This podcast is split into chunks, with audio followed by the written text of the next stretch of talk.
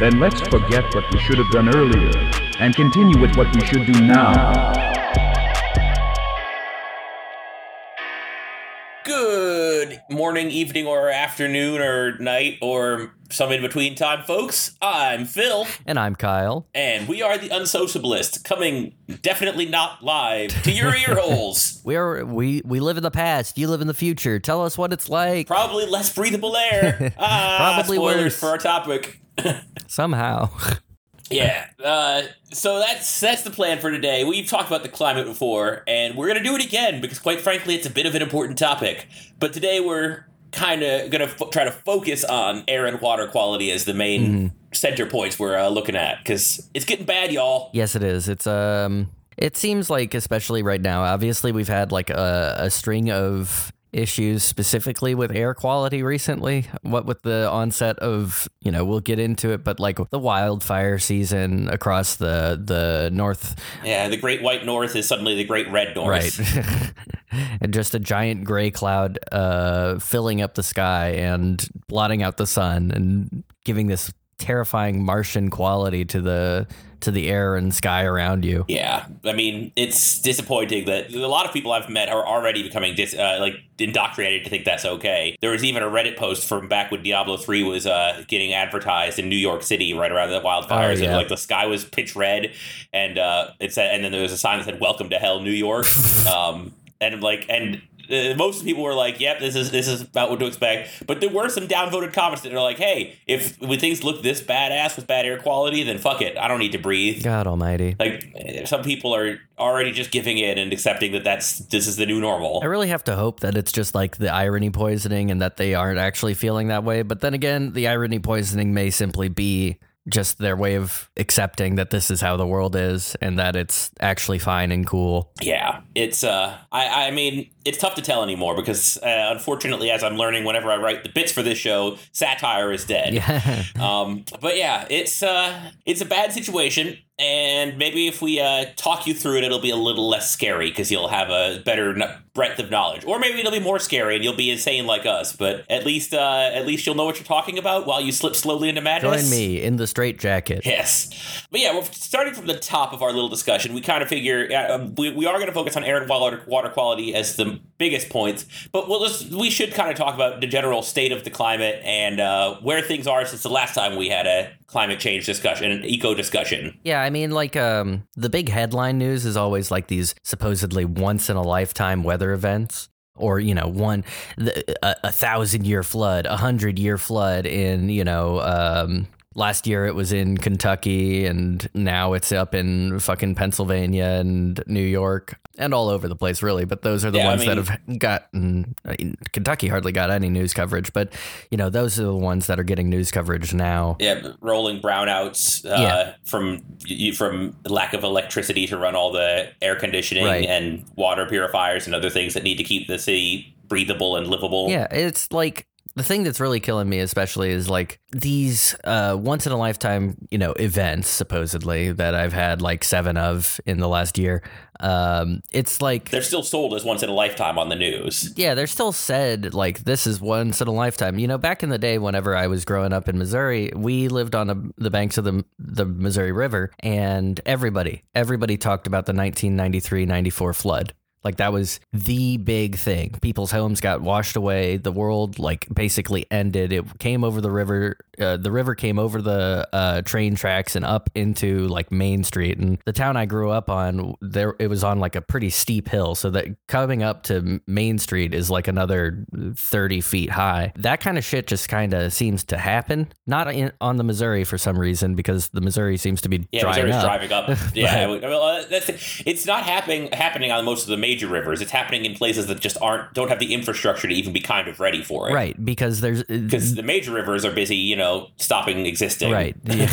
we have things like uh so essentially like take the take the events up here in Jersey and Pennsylvania and New York. Uh the the the reason that they flood is because you know they get it's it is a specifically flash flood event where the uh, the the water table essentially is oversaturated very quickly, and so there's no place but the the surface for the water to run. Whereas you know if it fell on the Missouri River, it would at least have the river it, might come up to the railroad tracks or whatever, but it, it wouldn't it wouldn't like be a new thing for that. Whereas here, of course, the smaller creeks, the the rivers, it's a it, it's a real wet place up here in the Northeast. Some places, um, but that doesn't mean that the water table is very deep, and that also doesn't mean that the uh, surface can't get saturated very quickly. And so you see people's homes get ruined. You see uh, the elderly and um, the young get swept away and uh, unfortunately found again. But it, it's it, it's like there's nobody really expressing the kind of urgency following these. There's always the thoughts and prayers and all that jazz, and you know it's kind of yeah, yeah. Well, fancy words are always uh, spared for the poor, but actual uh, you know monetary help, financial aid, or any kind of practical uh, assistance they don't have time and money for that, no, obviously. No, and like taking for example, um, the Kentucky and I think West Virginia floods of last year.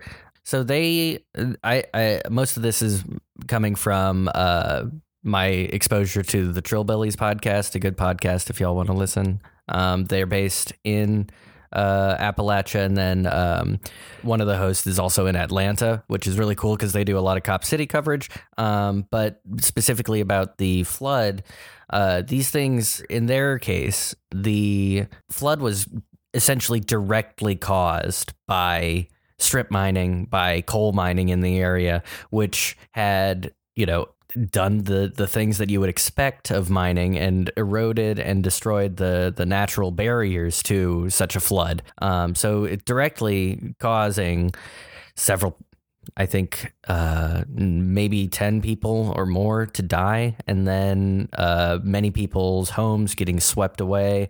And now, a year on, we have disaster capitalism really settling in and taking over anybody who left their home, who took the small FEMA payout. Because FEMA, they're there for like three weeks and then they leave.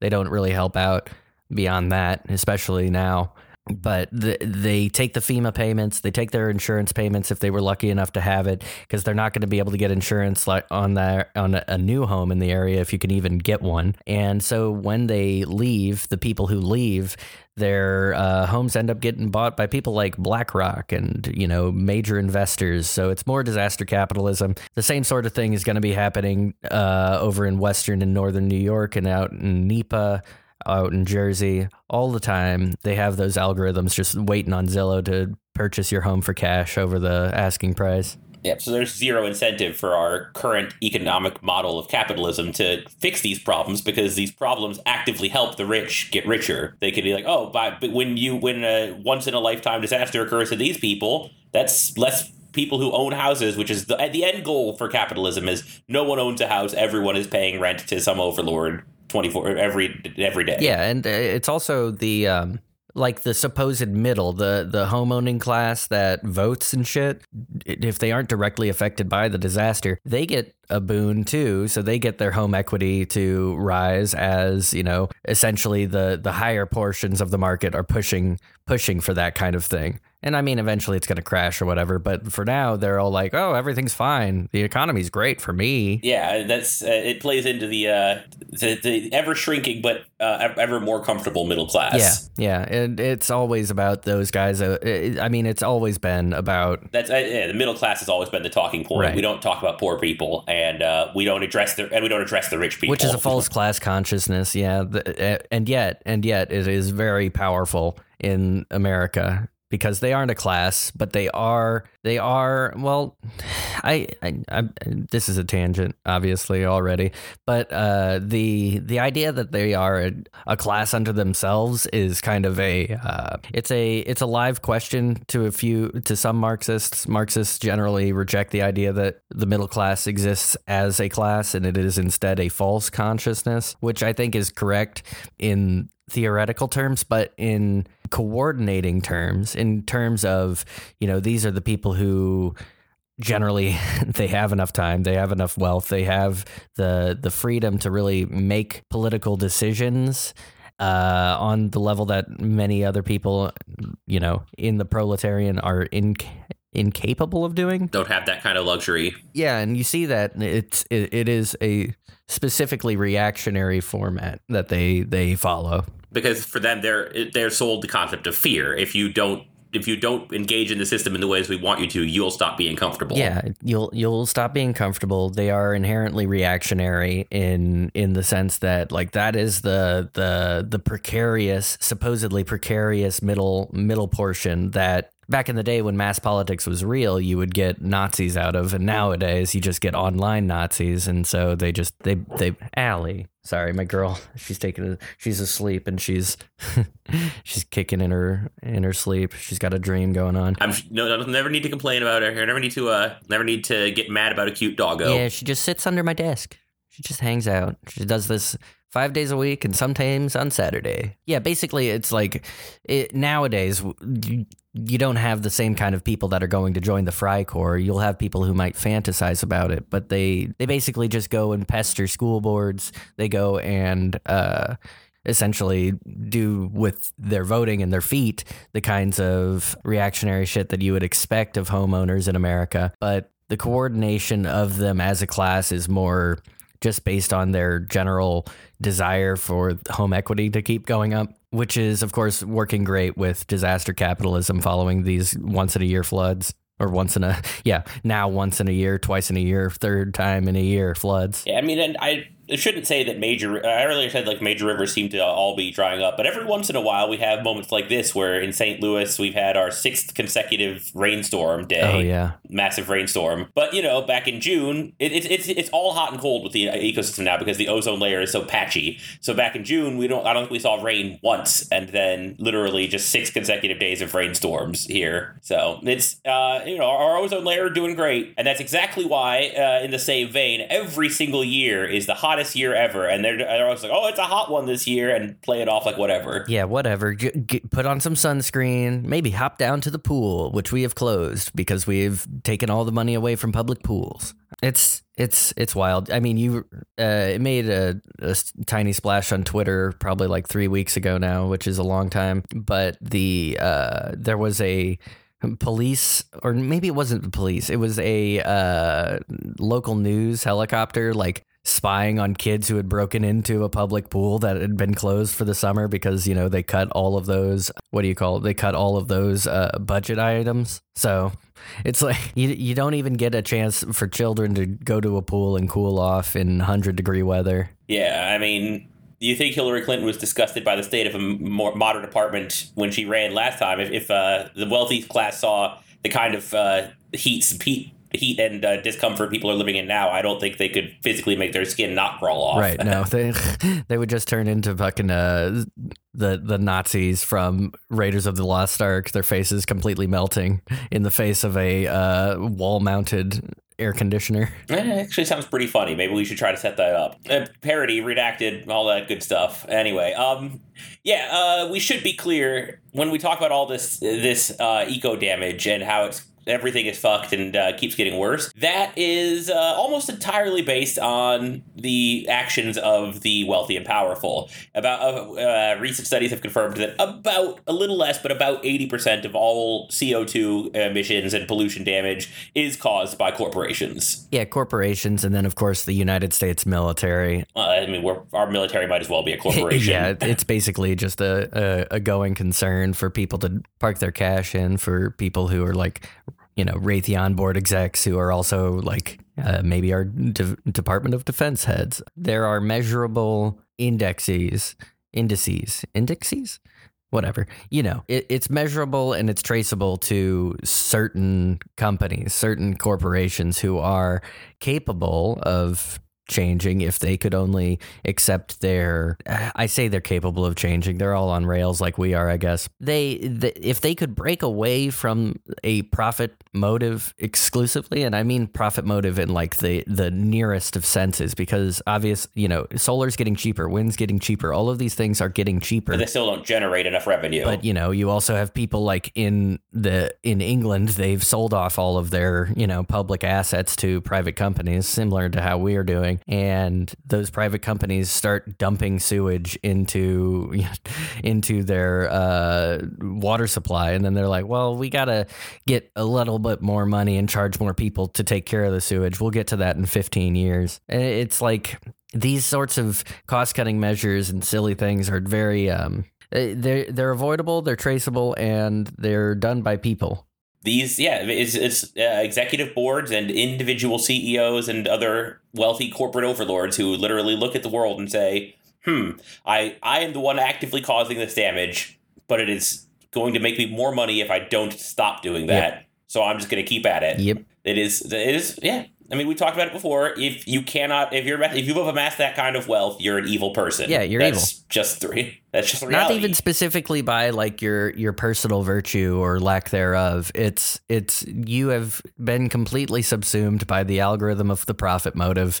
You are no longer a human at that point. You've separated your soul from your body and sacrificed it to Moloch on the altar of profit. Yeah, well, on that chipper note, I think that's enough uh, basic overview. So let's get into this the nitty gritty of air and water quality, and we'll start with uh, we'll start with air because that's kind of been uh, the big talking point lately. Um, so I'm sure that almost everyone who's uh, listening to this show has heard the term AQI at some point. But uh, let's go ahead. We're going to give you a rundown of exactly what that means and how it's measured before we jump into the uh, the nitty gritty of uh, our discussion. You want? Do you want to do the AQI overview, or should I, Kyle? Well, I actually am not entirely certain of how it is measured. I do know that it's air quality index. I do know that they base it on certain um, testing sites for parts per million in the air of certain particles.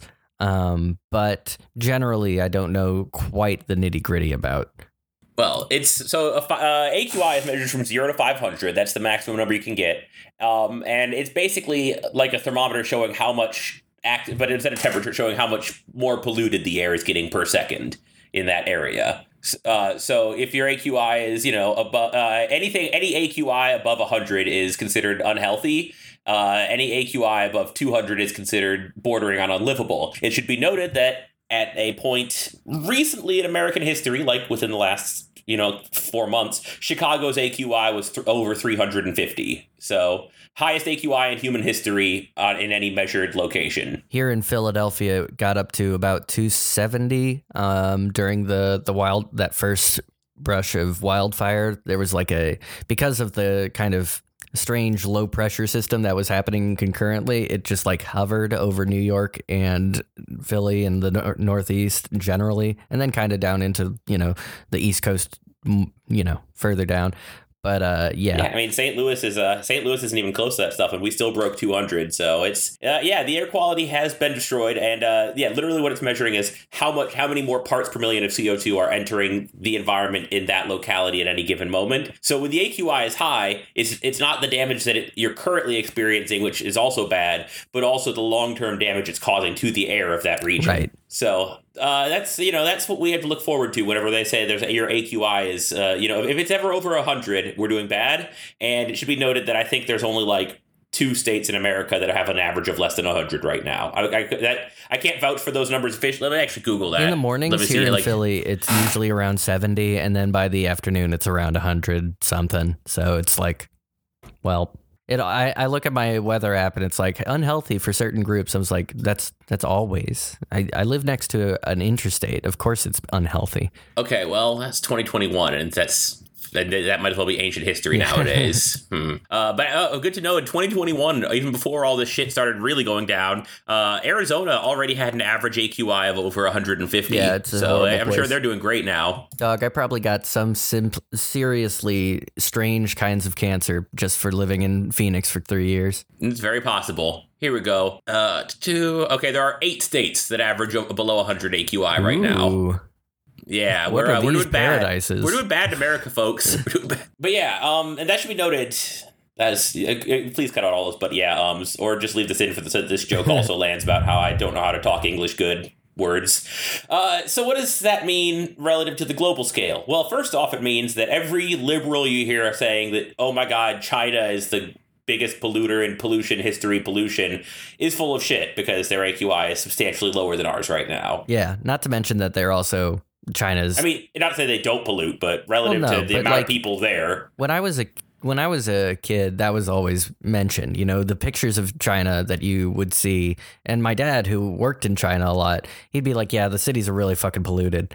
Uh, you know, the air quality there is not great. There's it's bad. Um, and yet because uh, China has, especially in the last ten years, really started investing moving away from their coal not even moving away really but kind of like leveling with their coal industry uh more solar and air uh wind power much more clean versions of energy uh they're actually like getting better yeah, their AQI is actually quite low right Yeah. now. I mean, that, that there's still damage from the time when their AQI was high, Mm-hmm. but you know they're they're in a state of recovery because it's below 50 Right. so it should be yeah so uh, i mean we don't like to we don't like to harp on it too much but it, it should be noted we think china's doing better than the us yeah i mean obviously they're the next going concern. That, and that's that, that we just bring them up because they're the other powerhouse in the world besides us and anyone who tries to act like russia is on the same level as those God two is just silly. Yeah. yeah but i mean that's just a sense of where the globe is at too because i mean I, I wouldn't be surprised if the us has maybe not the worst aqi but certainly the worst first world aqi Oh, certainly. I mean, the the the comparisons of Chicago to you know Delhi and New Delhi and uh, India. It's like okay, so Chicago has two million people, and Delhi has something like twenty million people. So you want to track that back a little bit. I mean, like the the the fact that it's really really fucking bad in a in a major huge city that hasn't been really isn't in the kind of industrial situation that Chicago is is is putting up similar numbers. That's not good. Yeah, yeah, it's uh, it's it's rough, uh, and it's. It, I mean, it's, it's basically the, the surprising factor is that it's finally coming home to roost in the first world because I mean we've had these kinds of problems all the time. Like I mean, Brazil was on fire for like Uh-huh. a decade, and we're just like that's fine because they're all poor people because they're all like they're I mean third world people might as well be dead anyways in, in our society's eyes. Basically. So that doesn't make a difference. But when Canada starts getting those wildfires, suddenly it's an issue because oh look, it's, Americans are being affected. Yeah. Not enough of an issue to do something about it, but enough of an issue that people Right. notice. It- It's enough to notice, not enough to do anything about. And I mean, so many people, especially uh, you know, during the Trump years, a lot of people being like, "Oh, Canada, it's so much better. It's got Justin Trudeau." It, it's still just a petro state. It's still just another state that's an extraction state uh, about you know essentially carving out spots for extraction. And you see that when because of their extractive industries and because of their massive um, you know farming practices essentially destroying a lot of the area these wildfires spread so rapidly. And really it's just bonkers. It's it was something like a quarter or whatever of their of their forest entire were on fire. Hmm It's and uh, that kind of damage, uh, like we said before, it's not just about the damage it does in the immediate to the air, but the fact that now it's going to take that much longer for any recovery to happen because trees are less prevalent in one of the most tree-heavy countries on the world formerly. right yeah fewer trees I mean, but that's that's always how it seems to go. Is uh, the once we uh, once uh, once we've run out of trees to burn in America and the other you know flatland places that we've tried to create, we have to start burning the trees somewhere else to make more room. right We now return to Capital F. Next family, step forward. I still can't believe it's finally come to this. I mean, I can, but that doesn't make it any less horrible. Oh, Robbie, I knew you'd be like this. You've been a negative Nelly ever since the global air quality was classified as mildly toxic. You know that means it's still mostly non toxic, right? Yeah, fart face, it's not that big of a deal. How is needing an air purifier collar 24 7 not a big deal? We've destroyed our ecosystem and finally made the planet naturally unlivable, and all we have to show for it is obscenely rich people getting richer. Don't be silly, Robbie. We have lots of things to show for it. We can still drive our cars that run on gasoline like nature intended, and we can enjoy a nice, organic, artificially grass fed steak, and we can. Well, a third thing that I can't be bothered to think of right now. Look, I know you worry about this kind of stuff, sweetie, but your life won't change much. The colors are extremely lightweight, and they're made of some fancy science stuff that doesn't create much of a sensation on your skin. Not to mention all the ways you can customize it. I'm gonna look so cute. Those aren't the real problems I have with it. We finally crossed the threshold where breathing isn't a basic human right. Can't you see that is so fu- Next family, step forward. Oh, that's us. Well, hello, sir. How are you today? I've spent my day getting treated as less than human by a seemingly never ending line of people while I explain to them how they have a new monthly bill, so. Not great. Ah, great. Glad to hear it. So, do you have insurance that covers all or part of the cost of the Airmaster? Oh, yes, right here. All right, one sec while I run this. Okay, so for the four of you, it'll be $3,600 for the installation and another $116 a month for the continued service. Hey, now, wait a minute, Buster. I was told on the website it would only be $100 a person and $8 a month each. I'm sorry, sir. The website is designed to lie to get people through the door. Then once you're here, our job is to get screamed at. Oh, well, uh, if it's what you're getting paid for, I mean, it would be rude not to at that point. This is an outrage! How dare you personally change the price on us, you human scum! I hope your whole family gets cancer, you piece of. Sorry about him. Uh, honestly, it's pretty nice compared to some people I've seen today. All right, look, the Airmaster company knew that once people were already here, they'd be committed to not dying. But if the price seemed insurmountable to people when they were at home, they might just say, to heck with it, and let themselves slowly asphyxiate. That's why the listed price was so different. Huh, makes perfect sense to me. That's just smart business practice. Wait, now you're okay with this? It's incredibly immoral. How is it immoral, Robbie? The company is literally saving lives. They're commodifying a basic human right. It's just a. Eh, please, honey, don't have one of your arguments here in public. Let's just get through this without making a scene. it wasn't making a scene when Dad screamed at this poor guy. Oh, that's just part of the experience here, I think. Look, I need to keep the line moving. How will you be paying? Okay, um, let's see here. Uh, how about the three of us on this card and uh, the boy on the backup card here? Wait, wh- why am I getting put on a different card? Robbie, I like to keep a little bit of wiggle room on the main card. Gotta pay all the bills next month without worrying about it. Don't worry, I'll remember to keep paying down the backup card often enough. I mean, what's the worst that could happen? All right, and now those are run. Here are your collars. Press and hold these two buttons to activate the Bluetooth, and then you can make any modifications to its appearance using the app. Oh, this is really pretty comfortable. All right, time to make mine beautiful. Now, don't go crazy, Anna. Some of those cosmetic options are a bit expensive. No, don't worry, Dad. I'm just gonna get a few add ons. What? You've already spent $200? How? You're grounded, little miss. Anna getting in trouble for once is really a breath of fresh air.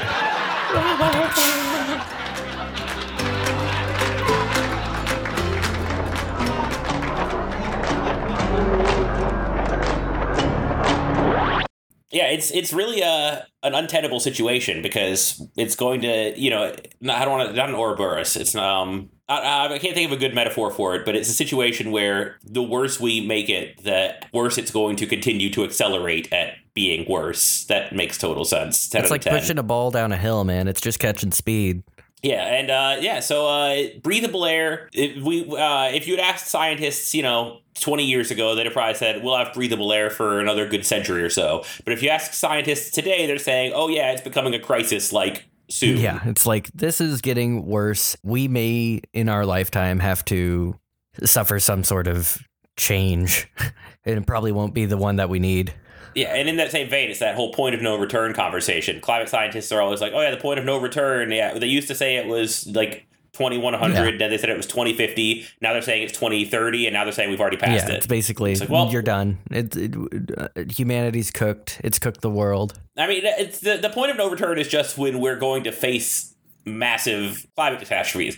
I still think and um, I guess we'll get to that this in like the wrap up section. But I do think that the planet fighting back will mean that we lose the battle overall. Humans will not. But you know, if, if human extinction is the cost of other species getting to breathe in you know 150,000 years, Yeah, I guess. I don't know. It's not ideal. Not Obviously, we're not rooting not for ideal. human extinction. But yeah, uh, that's that's where our air is at. While it's not quite as immediately popularized in the news, it's still just as much of a pressing issue. Our water's not doing much better. Before we move on, I want to real quick clarify a statement I made earlier, uh, or rectify, rectify, not clarify. Uh, over or, uh, eight states have a below 50 AQI, not a below 100. That was Oh, my very bad. I didn't want to give misinformation. So a little, little less dystopian, but still very, very bad. Fancy, you can breathe your air.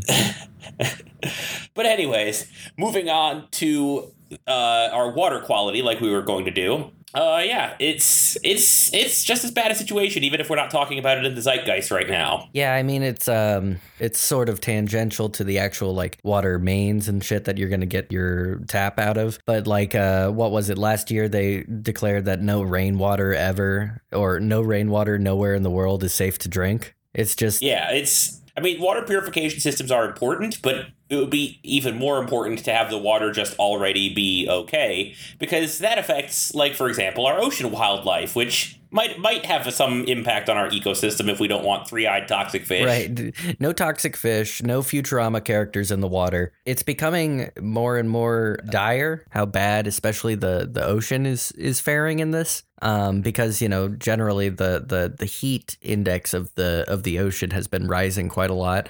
The the the ocean itself acts as a sink for carbon and acts as a sink and a, a, temperature regulator for the world as we abuse it and as we take away things like destroying giant chunks of the Canadian forest for, you know, as tinder boxes, uh, then it the strain on it gets worse and worse. And as we get hotter and hotter, the water it, it becomes deoxygenized and it will end up killing lots and lots of wildlife, which are essential to maintaining the this this uh, ecology. This fragile little thing we call an ecosystem. Yeah. Yeah. I mean, but you, you, I know what your youth listeners are thinking. I mean, we know who our podcast audience is. You're all like, ah, fuck all that. Humans only. yeah, only humans. Because obviously that's that's that's clearly uh, that's clearly the kind of people who listen to leftist podcasts. especially ours. Well, uh, look, I mean, uh, jokes aside, that's kind of the focal point of this discussion. So, yeah, the ecosystem is obviously a huge part of why we want both the air and water quality to stay good. But focusing on just humans, it might be a,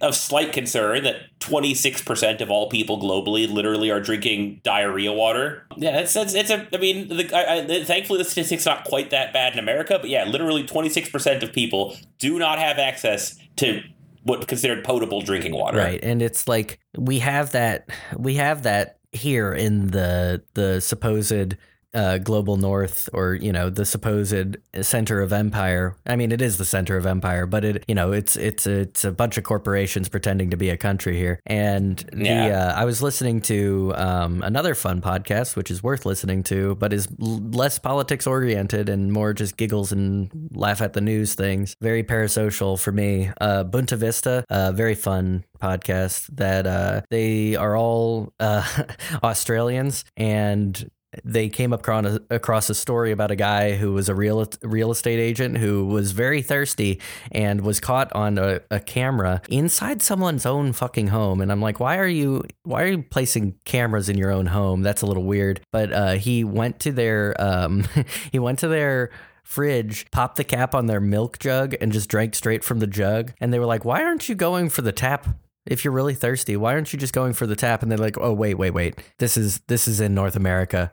They probably just can't. It's just the thing that we can't do anymore is drink our own tap water." Yeah, it's uh, it's one in five have unsafe tap water in the U.S. of A., which is still. I mean, and I'm sure the term unsafe is relative. Like, I'm Right. sure it's just like, oh, it's just a little bit of lead. It's not that big a Yeah, deal. just a little bit of fecal matter. Don't worry about it. We are at a point now where if you don't have a Brita pitcher, you're taking uh, you're taking a risk, which is a great way to live in of the quote unquote richest country in the world. God, it's so dumb. And I don't even know how much my filters. I change them out like every two months or whatever, like they tell me to. But like, how much is that actually going to help me if the Delaware is getting? I, I've kind of just leaned into it. I mean, for one, St. Louis is actually considered one of the better Yeah. tap water cities. But for two, I'm just like, eh, fuck it. If I get some lead based disease, it means I don't have to deal with the real, the worst of climate change, which is coming for all the rest of you. the, the, we got to shout out to the Bush family for all their horrible, evil shit. They got us good tap water in St. Louis. Yeah, there's a lot of uh, that, that's funny. I mean, that goes back to the whole Republicans and Democrats thing. You know, like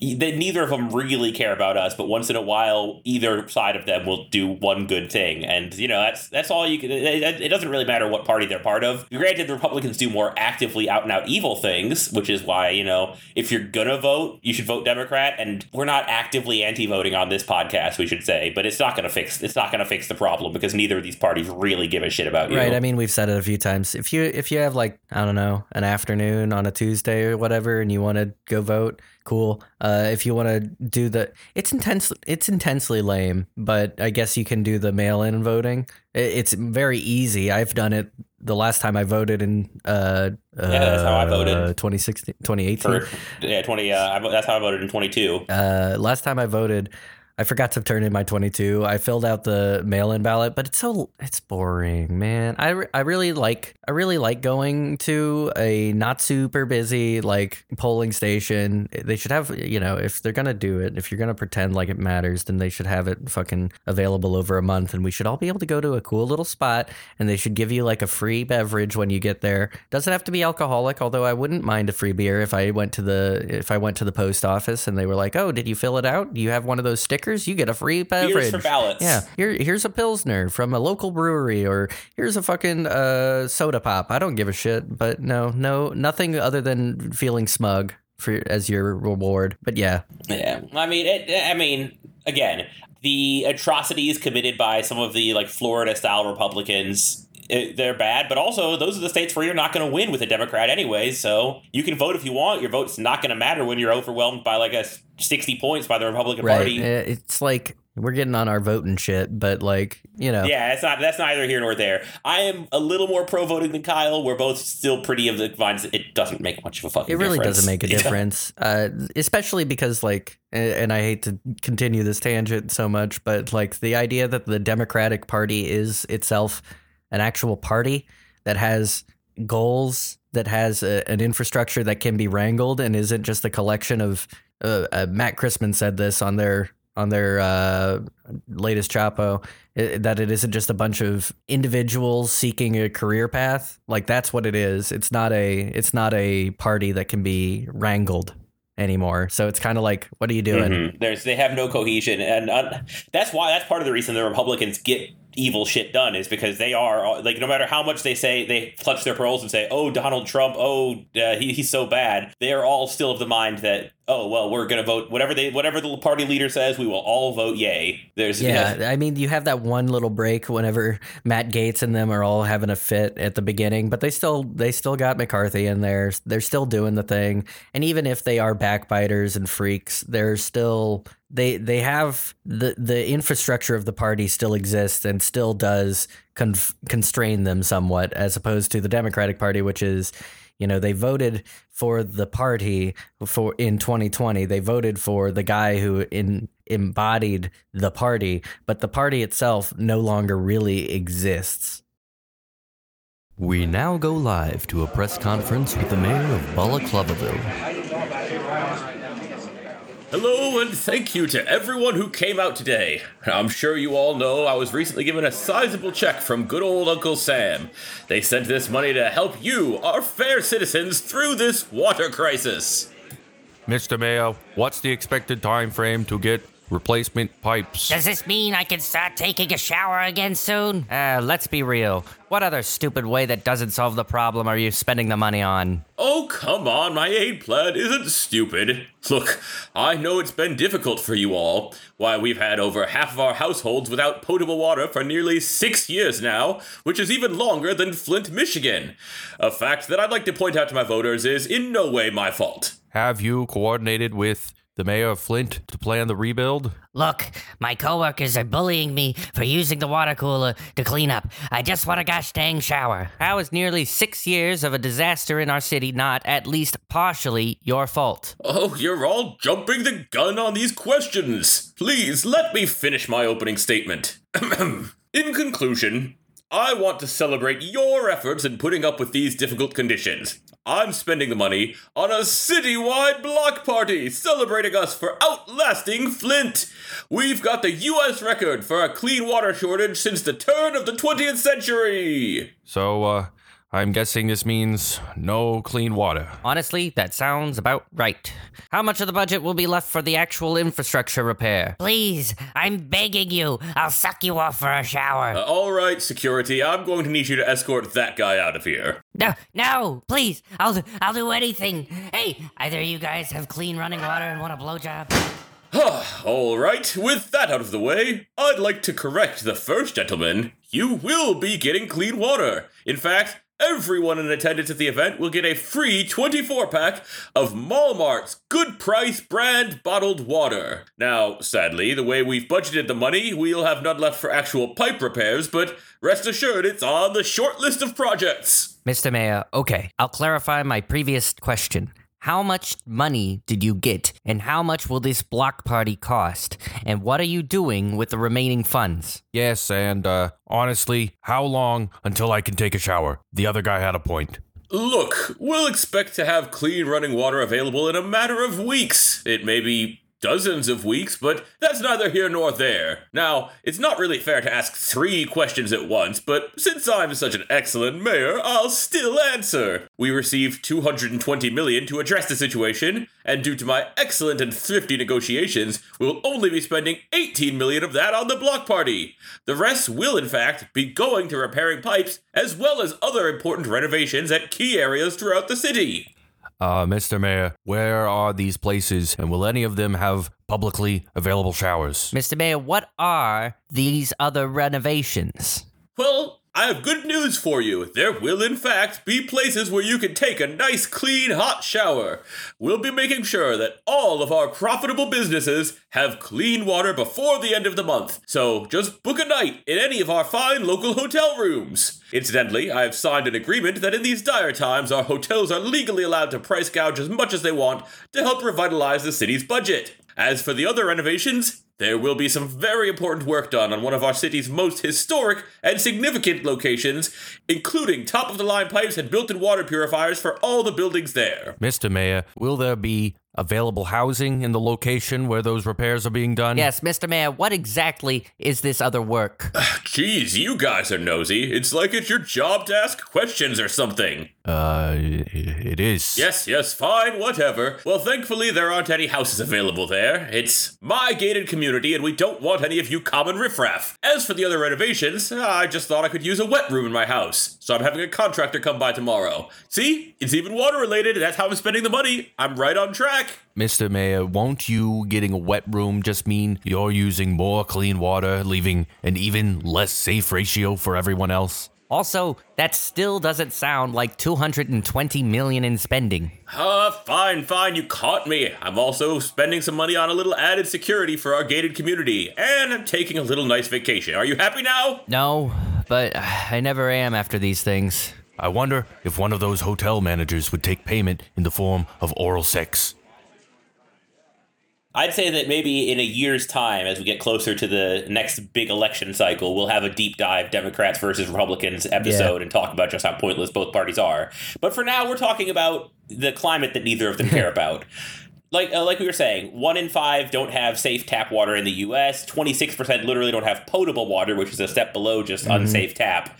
It globally, that's literally like, oh yeah, you're drinking the shit brown water from the river because that's the best you can Right. do. Don't And, don't uh, turn on the tap if you're in fucking uh anywhere in rural Mississippi or Alabama because it'll just come out brown, f- filled with fracking oil and trash. Yeah, the city like there are Flint, Michigan was our big runoff. newsworthy event city, but that had that that shit's happening all over the place all the time. Just maybe not quite as long of stretches at any given time, but this doesn't mean that it's not ha- constantly Right. happening. And, and yeah, I mean, imagine living in Flint where it's like almost six fucking years of just yeah, you'd sludge for every. Sludge. If you want to take a shower, you need uh, you need bottled water. If you want to drink something, you need bottled water.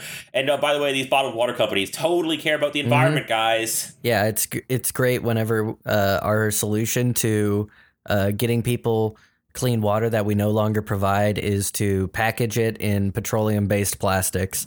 Yeah.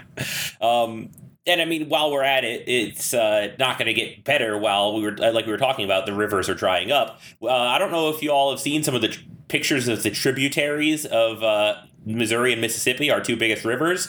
But the Missouri and Mississippi, like there are pictures where major tributaries look like fucking desert Yeah. landscapes, and it's like, oh, great. This is this means that we'll have water for future generations, definitely. My grandparents used to have a um, they used to have a little old cabin out on the Gasconade River, which was the the longest uh, river inside, uh, fully contained by the state of Missouri, which is uh, of course a very arbitrary thing to say, but the um, it, it is a tributary to the Missouri, and uh, when you depending on the time of year, because yes, that's a that's another place where the water table's not it, it's almost Ozark, so it does have a lot of groundwater underneath, but it does get saturated because the wa- the river itself was never terribly deep.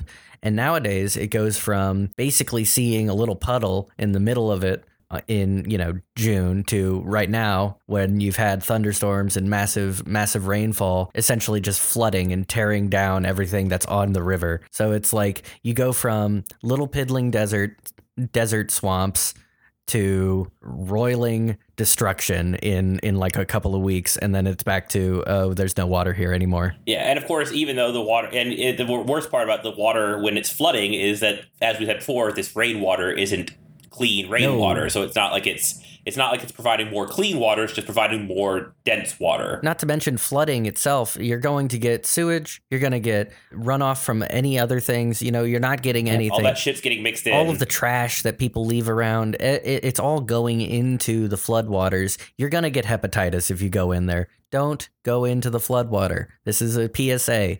Floodwater, not safe for swimming. Not ideal. Yeah, so uh, I mean, let's take a. Normally, we reserve our looks to the future for capital F, but we'll take a more discussion based one. In the it, we, we are with the air and water quality heading the directions they are. We are not too far off from a water world style scenario where it's undrinkable, un, uh, uh, untenable water that still manages to flood the planet because of our ever melting ice caps, which is a delightful part of our uh, you know water discussion. Hey, at least every time an ice cap melts, that's clean water getting added to the supply, right? Yeah, if it wasn't directly falling, I guess the glaciers are already basically gone, so we can't really rely on that. Yeah, no, we're not really not getting. Yeah, the whole glacier spring water thing. That's that, that that's all mixed up with other garbage now. Plus, I saw some Um, guy. I saw some guy um, dip like a. Oh, look how clear this water is. He's one of those dumb like Bear Grylls wannabe kind of guys. Dip some a glass of water into this glacial melt that he's climbed up to, and apparently there's like a bunch of other horrible things similar to like how permafrost kind of trapped bacteria. So did the glaciers. So he's probably given himself some form of bacterial infection that will fester in his body for a while. Yeah, that sounds. Uh, that that sounds like the kind of thing that these uh survivalist types will. Uh, Mm-hmm. Be I mean, honestly, we're not too far off from survivalist types just being like so proud that they found water that literally isn't a toxic Right. sludge. It- It's like, hey, look, it's clear. It must be good. Yeah, who knows what's in who knows what's in there from uh, generation millions of years ago? Because the, the thing, part of it is, you know, in that situation, the human body of modern day is not the same as the human the human body equivalent from a million years Right. ago. Whenever that froze over, Yeah, we're very different now. I do think that in many ways we are probably because of antibiotics, because of our treatment, which we are all, of course, rejecting now. We are rejecting them. All Yes. of our advancements. Penicillin is the devil. That kind of shit. new medicine new medicine is a dangerous and horrible No. thing. We should go back to the old ways of dying from Yeah, polio. give me the iron lung. I demand the iron lung. I mean, yeah, we're we're essentially we're we're careening towards states of psychosis not seen since the peasant wars of the 14th the 15th wait, wait, Wait, the 16th century. Well, I'm glad Mr. History got I got it. I got it eventually. I had to go through 300 years, but there. But yeah, I mean, it's it's as as it gets worse, as we slowly advance towards like the fucking movie Waterworld, that is going to war and stuff is not going to cease as long as capitalism is still the uh, reigning ideology, because there will still be, it, will have a new thing to fight over. Oh, there's a small patch of clean water. We're going to launch a 20 year bloody war over Mm-hmm. Yeah. it. And, of course, muddy the waters up the whole time by having right, that and war. still use the the massively polluting military to continue that kind of thing. Uh, I know Yeah. that it's been mentioned by citations needed once whenever they were talking about the climate crisis, about how it keeps getting framed in this idea. Especially remember the 2020 primaries when they would bring up climate at these like 30 person fucking town halls, or not, you know, the the the million and a half candidates that they walked onto the stage to do debates. Half of them would be like, "Yes, uh, the climate crisis is a national security emergency," which is essentially just like accepting that yes, we are going to have to block the billions of people who will be living in climate catastrophe from having any escape towards a place which has clean water, which has no extreme weather events, because obviously, like Panama is going to go underwater. All of the islands in the Pacific are going to go underwater. But yeah, it's a national security threat to think of the the uh, climate crisis, and so it's going to be that same kind of that same kind of silly impulse that suggests like us is us versus them kind of shit to protect and take over clean water for you know whatever small subsection of the suburban homeowner class is still around. hmm which is you know exactly how they'll continue to keep us under control by the exact same mechanisms they're using right now, but just with new problems.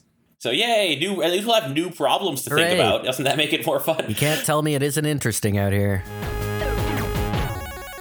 Hello, everyone, and welcome back to this week's God Bless the USA. I'm Jim Farver, joined by my co hosts Timmy Vivi Hello, folks. and Jim Lovelace. Hey, what's up? And now, for those of you who are tuning in for the first time, let me break down our credentials. We all served as staffers for our country's first black president, and that means not only do we know how politics work better than any other podcast out there, but we get extra cred with the black community despite our whiteness. Not to say there's anything wrong with white guys. After all, the topic this week is one of our favorite white guys, President Joe Biden, and all the good he and his administration have done for our climate crisis since taking office. Yeah, he really has been doing an incredible job. And anyone who says anything to the contrary is so out of touch with reality. Oh, on an unrelated note, some quick housekeeping. Several episodes from around the time when the war in Afghanistan stopped have mysteriously vanished from our back catalog. Don't worry, we're looking into it. So, we've heard a lot of people complaining lately that Biden hasn't upheld any of his campaign promises, and that his contribution to climate change reduction has been essentially identical to Trump's. I have to wonder are these people living under a rock? Let's run down the list of all the good he's done so you listeners can smugly know better than everyone else. First, let's go back to right after he took office. In the face of barely any Democratic majority in the Senate and only a mere 30 something vote majority in the House, he still managed to pass legendary anti fossil fuel legislation that guaranteed we would start taking action in six years.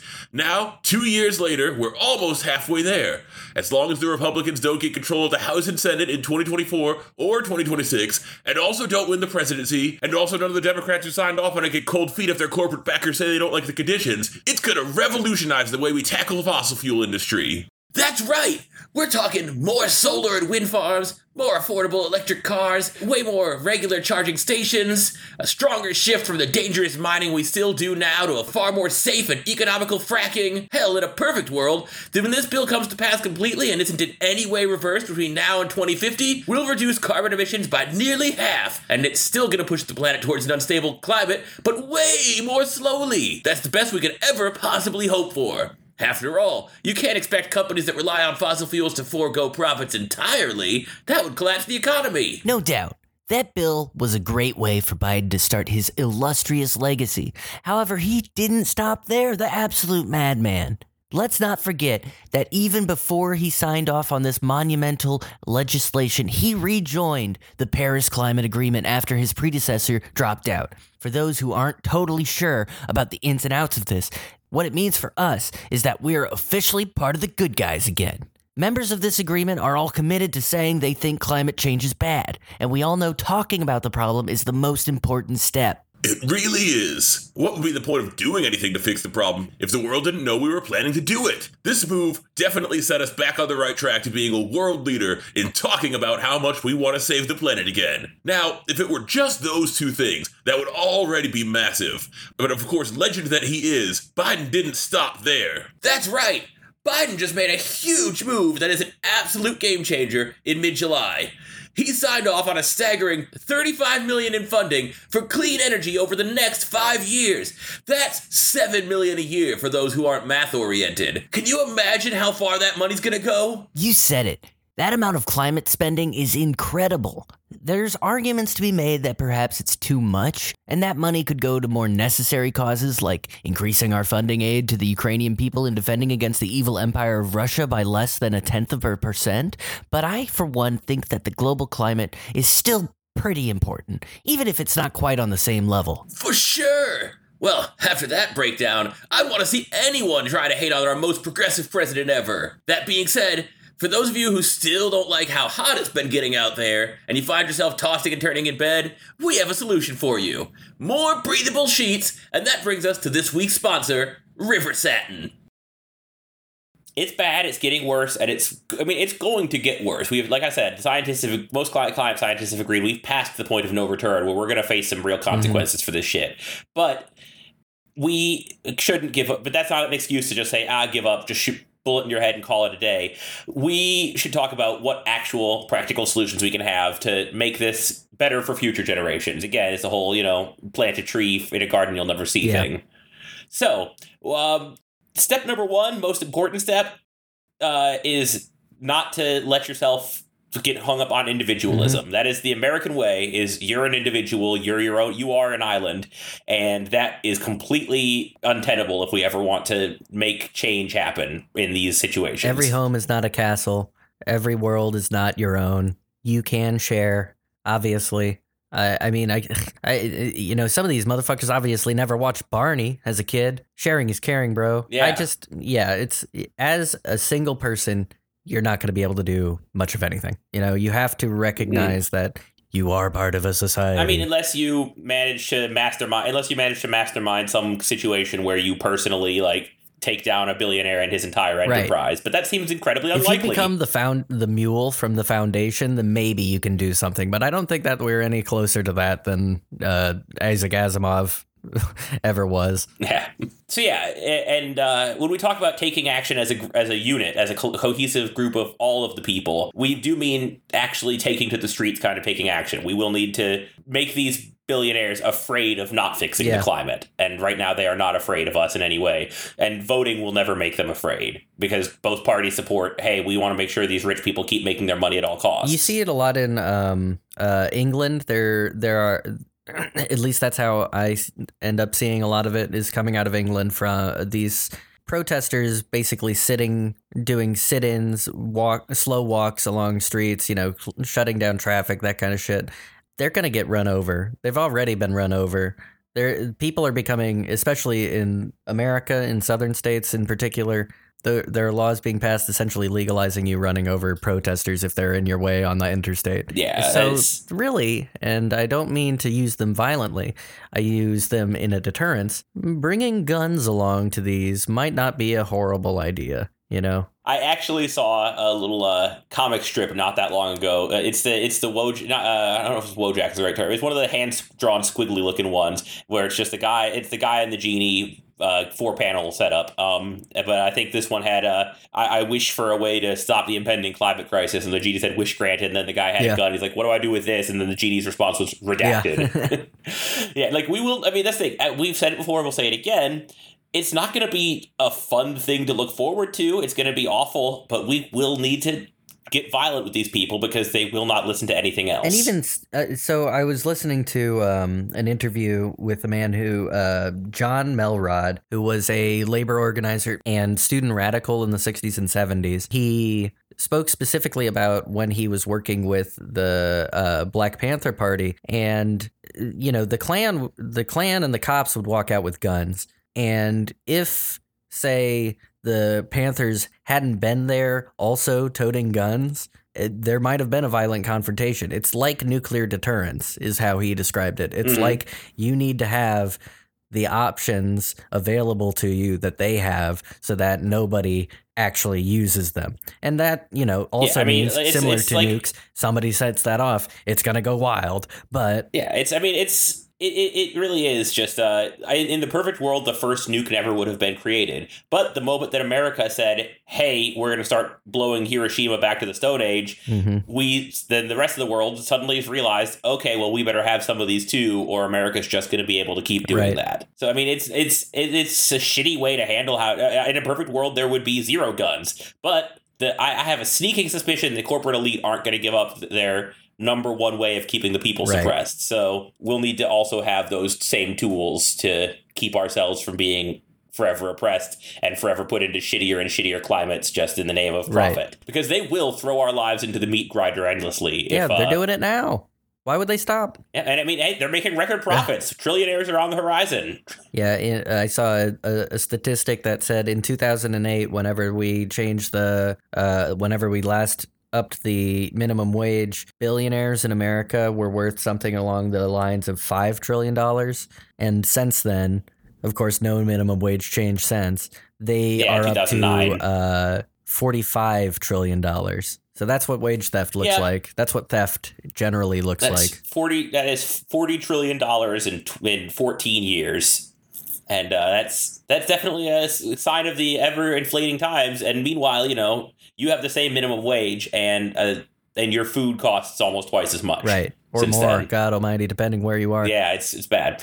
Um, and that's the. I mean, that, can't even buy beer for a reasonable price anymore. How am I supposed to live? But uh, getting on to food, yeah, let's let's focus on that. One thing that you're going to be told by, and for the last way that you can protect yourself from uh, from uh, being oppressed here and take action is uh to not let yourself get victim blamed. Because one thing you're going to be told is oh every steak you eat is like this much damage to the environment. Every every uh, bong you take a rip from is this much damage to the environment you know? I mean ideally cigarettes suck you know they're they're not great. But if you're smoking cigarettes you're going to take some victim blaming for the you know the damage you're doing not just to your own lungs but to the ozone as well. Don't let Yeah. that happen. Because uh, literally if fi- it would take 5 million americans going complete vegan bicycle riding never drive a car again never use plastics again like basically not engage with society in any capacity 5 million of us would have to not engage with society to balance out one Nestlé yeah.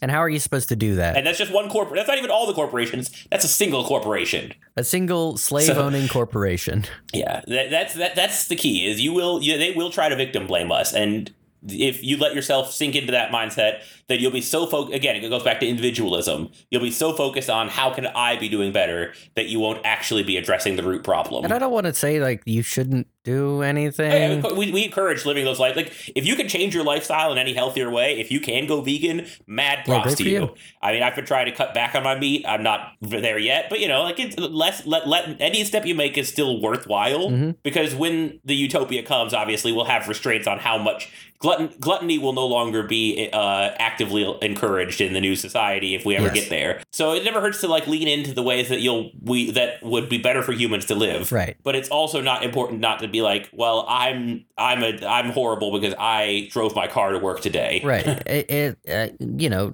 if you can, uh, uh, this is not a moral thing. I think that we need to accept there is a social contract that if you smoke cigarettes, maybe you find a trash can and don't flick the butt into the street. That if you Yeah, that'd be that'd be great. can walk to work, if you live like three blocks away, don't drive, Or if you have good public transit in your city, which a lot of cities don't. which most cities don't. in fact, most of America doesn't. Yeah. Most, Generally, it's impossible to find a fucking bus in any town outside of like the East Coast or LA. And even there, it's yeah. hard. But I mean, like if you if it's if it's feasible for you to engage in society in a way that is less individualistic and more healthy, you know, uh, on just a personal basis, definitely do because that's not that's never a discouraged thing. That is a it is a good thing to do, morally speaking.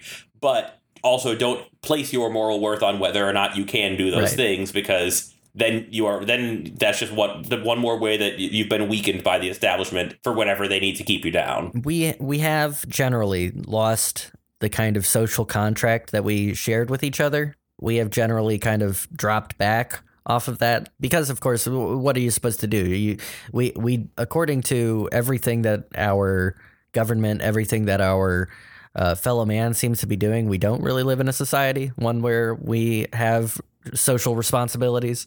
Um, but and this again is not to be moralizing. It's not to say that this is a moral failing on one person's part. This is just to say that if you want to make a social contract with people with the world around you, you kind of have to meet it there. You have to I you know, I'm trying in my in my day to day, just like Phil said, you know, trying to eat less meat, whatever, it's a personal choice. But trying to find people in the world and treat them as humans, as people who are your brother or sister or non-binary sibling, like the people in your world who are around you matter at least as much as you and they are also struggling and in that shared struggle you can create a better world and you can share so much That's often the solution for these kinds of uh, tra- uh, difficult situations that society puts us in. Empathy is one of the biggest things that we can do to start the fight. It's very much more so than talking about things. Empathy itself, the actual shared feeling of humanity, that is where the actual work starts. Yeah, I mean it's still not great. Climate's still rough, but you know, uh, every person, every person who's taking those steps to empathize with other humans and realize that the core problem is, uh, as always, as almost everything in this world seems to be, the result of capitalist ruling classes. That uh, every time we take one of those steps, we're uh, a little better off. So uh, hopefully, all you listening to this at least uh, have a better sense of how to go forward in recognizing these problems and how they can be addressed. But uh, unless you have any other thoughts, Kyle, I think we're ready to move on to the no- news. No, I pretty much hit it. I think that the, yeah, I mean, again, not moralizing, just love each other, like yeah, always. not moralizing, just as always. yep. Uh, yeah. Well, uh, I mean, our little rinky dink podcast is going to fix it, but everyone who everyone who listens can pass the word on to another. You know, butterfly effect Yeah. it. We'll Get butterfly five. effect this shit. Yeah. Anyway, uh, yeah. I guess on to the news then. On to the news.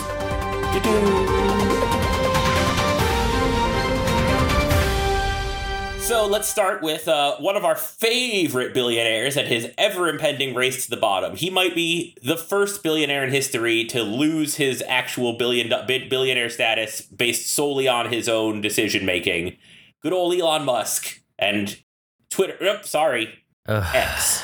God Almighty X. The idea that firstly it's just entirely unusable at this point. I've I say that I say that as if I'm not still scrolling every once in a while. I I am scrolling significantly less. It is getting a lot less traction than it was, except for in the weirdo right wing blue check community, I guess. But the um the rebranding to X because he wanted to do the X everything uh website back when he was uh bought into PayPal.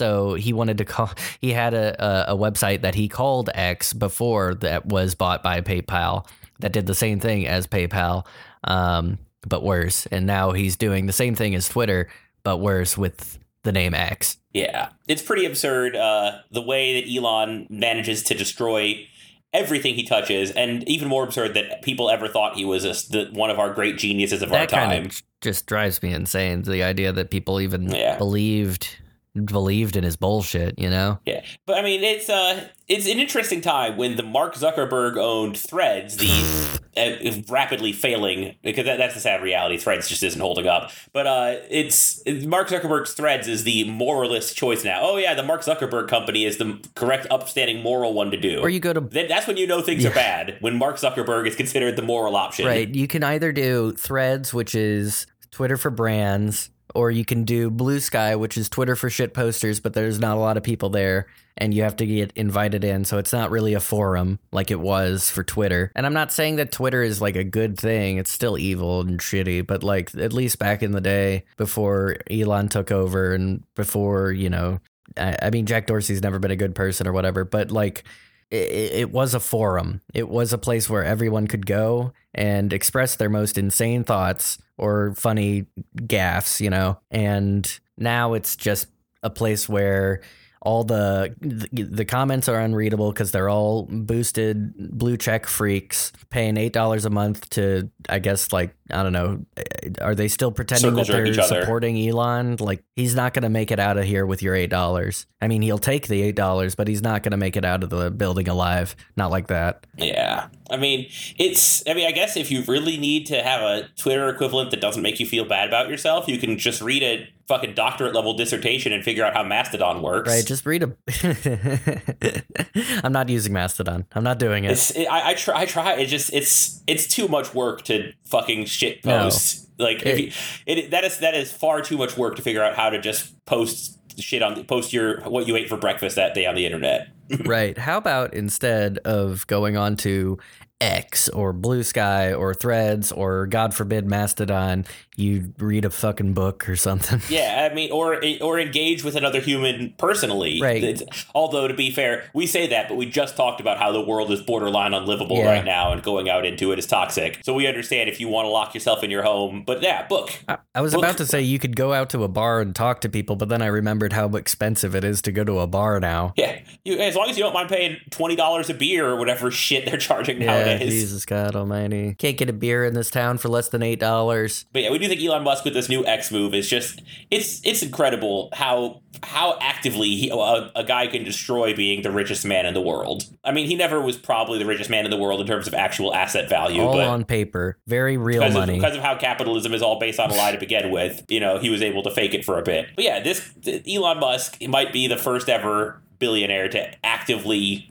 destroy his own wealth. Be great. It's funny because like once he stops being a billionaire, he's it's does that make him not evil anymore? no, I know. We still he'll he still gets a bullet to the head in the revolution. That's you know he's he's caused too much damage just by his attitudes and his presence. He's also unreformable. The man is. yeah. He's stepped off of a ledge into the weird transphobia stuff a while back. He's just like a, and the second it, it's it's um it's um Milo's law. The the second you start turning into a weird transphobe, that's the only thing you ever really get talk that talk you talk about. And he seems so intensely. If it wasn't for the fact that he's also running Twitter into the ground, all he would be talking about is how his his uh trans child hates him. Yeah. Well, uh, good for his trans child. Let's hope that uh Go them. yeah, let's hope that they uh get away from his shadow and don't have to deal with his, that their shitty dad ever again. On to the next major thing. We, uh, it's not that major, unfortunately. It should have been more major. But uh, we made a big deal about the UPS strike last month, and it didn't happen. They they got some of their conditions met,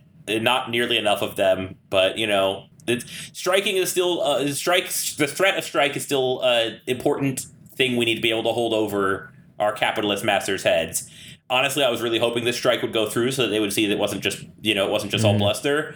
But I feel like this was a lot of people say this was a win for the. I mean, this was a win for the UPS workers. They did get much better conditions. They got a lot of their demands met. But I think it was a loss for class action as a common concept. I will say, like some of the things they won. So, oh, well, let's be honest. Okay, the leaders voted very overwhelmingly to pass this deal on to the membership, who will be voting for it re- coming up. Um, so there is still, it, it's very unlikely, but there is still the the tentative threat of a strike. The agreement raises wages for all UPS workers, which is good because the part timers in particular were getting really shafted. And they also are getting rid of the two tier wage system, which is uh, for drivers. Basically, you know, uh, a long time ago, we talked about the uh, John Deere strike, which was kind of specifically focused on this two-tiered wage system where you know if you were hired before NAFTA your your pay grade stays along a certain track which is good and cool. And then if you were hired after you're fucked. Basically you are going to get less. They're going to take more away from you which is wild considering the idea that like what it, uh, the cost of living doesn't go up but okay. It- they didn't get everything they need obviously but it is some small comfort to see that the part timers are going to get a little bit better taken care of and the two tier system is going to end for UPS. Yeah, I mean, definitely any any wins for the working class should be celebrated. And this, the fact that the threat of strike was enough to make them, you know, meet some of the demands, definitely shows that class action should always be taken whenever whenever you're being mistreated, which is basically like ninety percent of U.S. workers. Yeah, so good on the UPS workers for getting better conditions. But yeah, and uh, it's one more time where that we we were not able to effectively hurt the interests of the ruling class, and so th- they made sm- what to them were, were very mild concessions to keep every to keep all the cogs turning as intended. So I mean, it's again, we, we're not trying to knock it. We well, okay, I'm trying to knock it a little bit because I would have liked to see some actual like uh, dis- destabilization, Mhm. but very pro the UPS people getting theirs because the, they're the working class. They're you know again going back to empathy. They're part Yeah. of us, and uh, them getting theirs is a is a thing to be celebrated in its own right. Love the Teamsters. even if it's not all of what they deserved. Love Sean O'Brien. Keep it up. Um, Yeah, absolutely. it is. You know, they wanted 25 for the part timers. They're getting 21.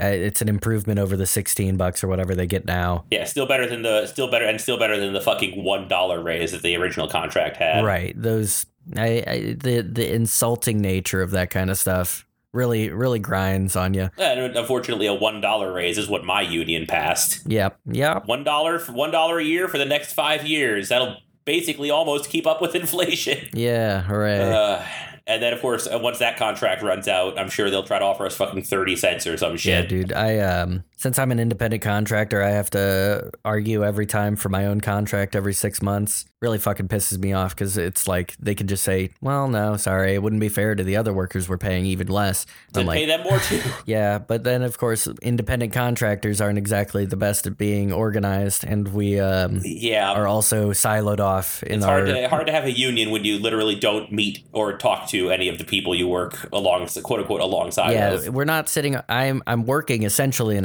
assembly line in my own home on this computer, but it's we're not sitting shoulder to shoulder, and I can't talk to somebody and say, "Hey, uh, would you also like a paid vacation once once in a year?" It's uh, it's pretty terrible how segregated they keep us, and that's one more way they keep us down. And uh, it's it's disappointing when even the people who do work in more close quarters can't get a strike organized. But uh, it's you know it doesn't bode well for the future of class unity and action against um the corporate overlords that uh, we couldn't get the strike off the ground. But again, we're we're I guess the final thoughts we have is good for the UPS people. It could have been better, but you know we got to take take the small victories for the working class where they can where they show up. But yeah, I think the the big news, at least as far as mainstream media is concerned, is the guy that we haven't shut up about for the last almost eight consecutive, uh, more than eight years now. Shit, we cannot seem to shut up about this guy ever since he made his appearance on the Republican primary scene. Good old DJ T is on indictment number three, and he's we, we got him this time.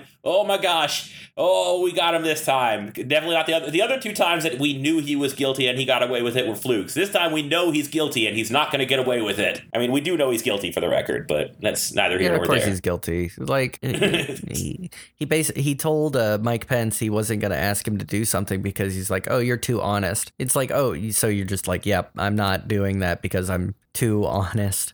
I'm not going to do crimes for the president." Which is why Mike Pence is one of the good, respectable Republicans. Yeah, it, he's never going to jail. There are never going to be any actual consequences. The only consequence that I think you can see is like them trying to muddy the waters enough so that he either definitely will be the Republican nominee, and so they think that they can beat him with a very weakened Biden, or that, you know, the most delusional among them will say that he won't be the nominee, and then some respectable Republican will come in, like, I don't know, Mitt Romney or some idiot who definitely won't do evil things. Yeah, I mean, because Mitt Romney has always had the interests of working class at heart. 47% of them, they don't even the fact think. that forty-seven percent of people are bums and layabouts who don't deserve to live. That's that's. I mean, that was that was years ago. You can't bring up stuff someone said years ago. Yeah, it was 11 years ago. How am, how am I supposed to care or think about that? Yeah, the fact that we're just not allowed to look at the past for anyone except for Trump, who we are absolutely allowed to dig up every corner of the past of, even though he's never going to face any consequences for it. the only thing we can do is the impossible. Yeah, it's obviously in our perfect world. Yes, Trump would not just go to jail; he'd have a, like a lot of these elite asshole. Horrible human beings who don't deserve, who cannot be reformed. I mean, that sorry, that was a little bit violent of me. He would redact it, but that's not that's uh, that's not the reality we live in, and because of that, it doesn't do us a whole lot of good to sensationalize every minute of what Trump is talking about because that's just giving the guy more screen time. The guy knows how to work a camera. He knows how to work a crowd enough that he's like, He's not going to get got over by another indictment. Nobody's going to give a shit. If you wanted to do this, you would have led with this third indictment. You would have led with the, the actual like real crimes and not the Stormy Daniels shit. Yeah, they they wanted to make it all seem like a joke, so that by the time they got to oh he literally planned a coup or uh, encouraged a coup, I should say that that you know if they had started with that, then maybe we'd have seen that you know that there would have been no uh, backing down from the harsh reality of what a dangerous piece of shit he is. But we've turned him into a joke, so everything's Yeah. a joke, even the dangerous over the top coup shit. There is nothing uh, that can be satirical anymore. It's all just fucking. Uh, it's all farcical. There's no escape from the kind of silly nothing that everything is. Hey, folks, post editing Phil popping in here after the news blast. We wanted to talk about an- another news story that popped up after we had r- recorded the episode. Obviously, we're talking about the Maui wildfires, which are unfortunately relevant to exactly what we were talking about today, which is why we didn't want to put them off till next month. It's a tragedy, obviously. Over 100 people dead. That's terrible. Worst wildfires on American shores in recent memory, for sure. It's obviously sad. Uh, we we encourage doing anything you can to help, mostly most likely through charity. Um, FEMA's obviously not giving as much as they could, but you know that's par for the course for them. Uh, we don't really have a big long statement about this. It's you know pretty recent news. Well, probably not by the time this comes out, but we just wanted to make sure we did better than no comment. Anyway, um, yeah, it's bad. It's shit's gonna keep probably being bad, but you know, we wanted to make sure we covered this story this month with how relevant it was to the episode. Yeah, I'm below to end it there because usually we like to end on some good news, but I don't think there was any last month. Can you think of one good, like, actual noteworthy good news that happened in the last month? I've been going to the library a lot more. That's pretty nice. Hey, thanks, Tina. Yeah, no, I uh, I actually finally renewed my library card. I didn't realize that it expired over a year ago. Hell yeah. So yeah, but much love to Tina who was on last month. She uh, she gave us a one helpful way to escape the dystopia. Get your ass to the library. So yeah, that's that's our good news is use your libraries. They still exist. They're still there. Uh, who knows For for, how much longer? yeah, but but use them while you got them. Yeah, it's uh it's rough. Our climate is getting more unlivable. Our news is getting more sensationalized, and only bad things seem to be happening for the most part.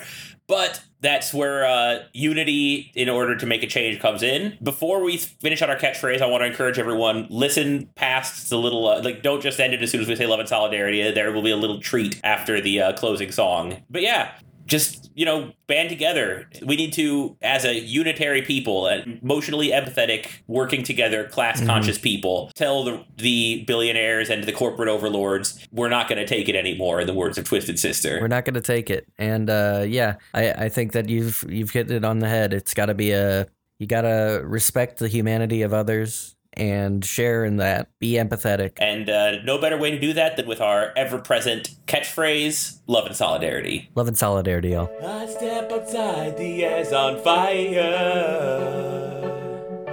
Hotter than hundred three. Yeah, that's on a good day. How many people died from all these fires?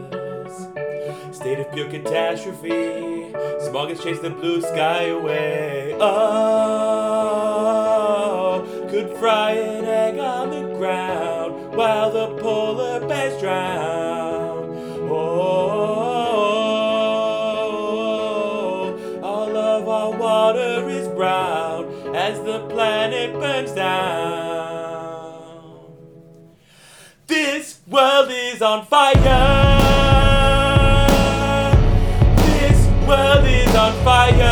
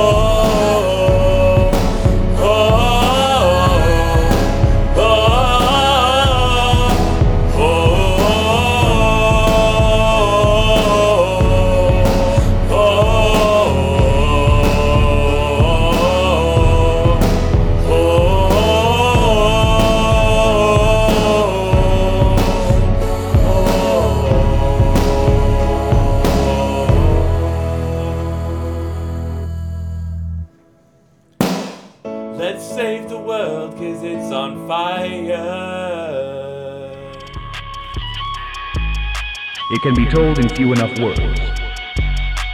We are not certain of his intentions even yet. They talked.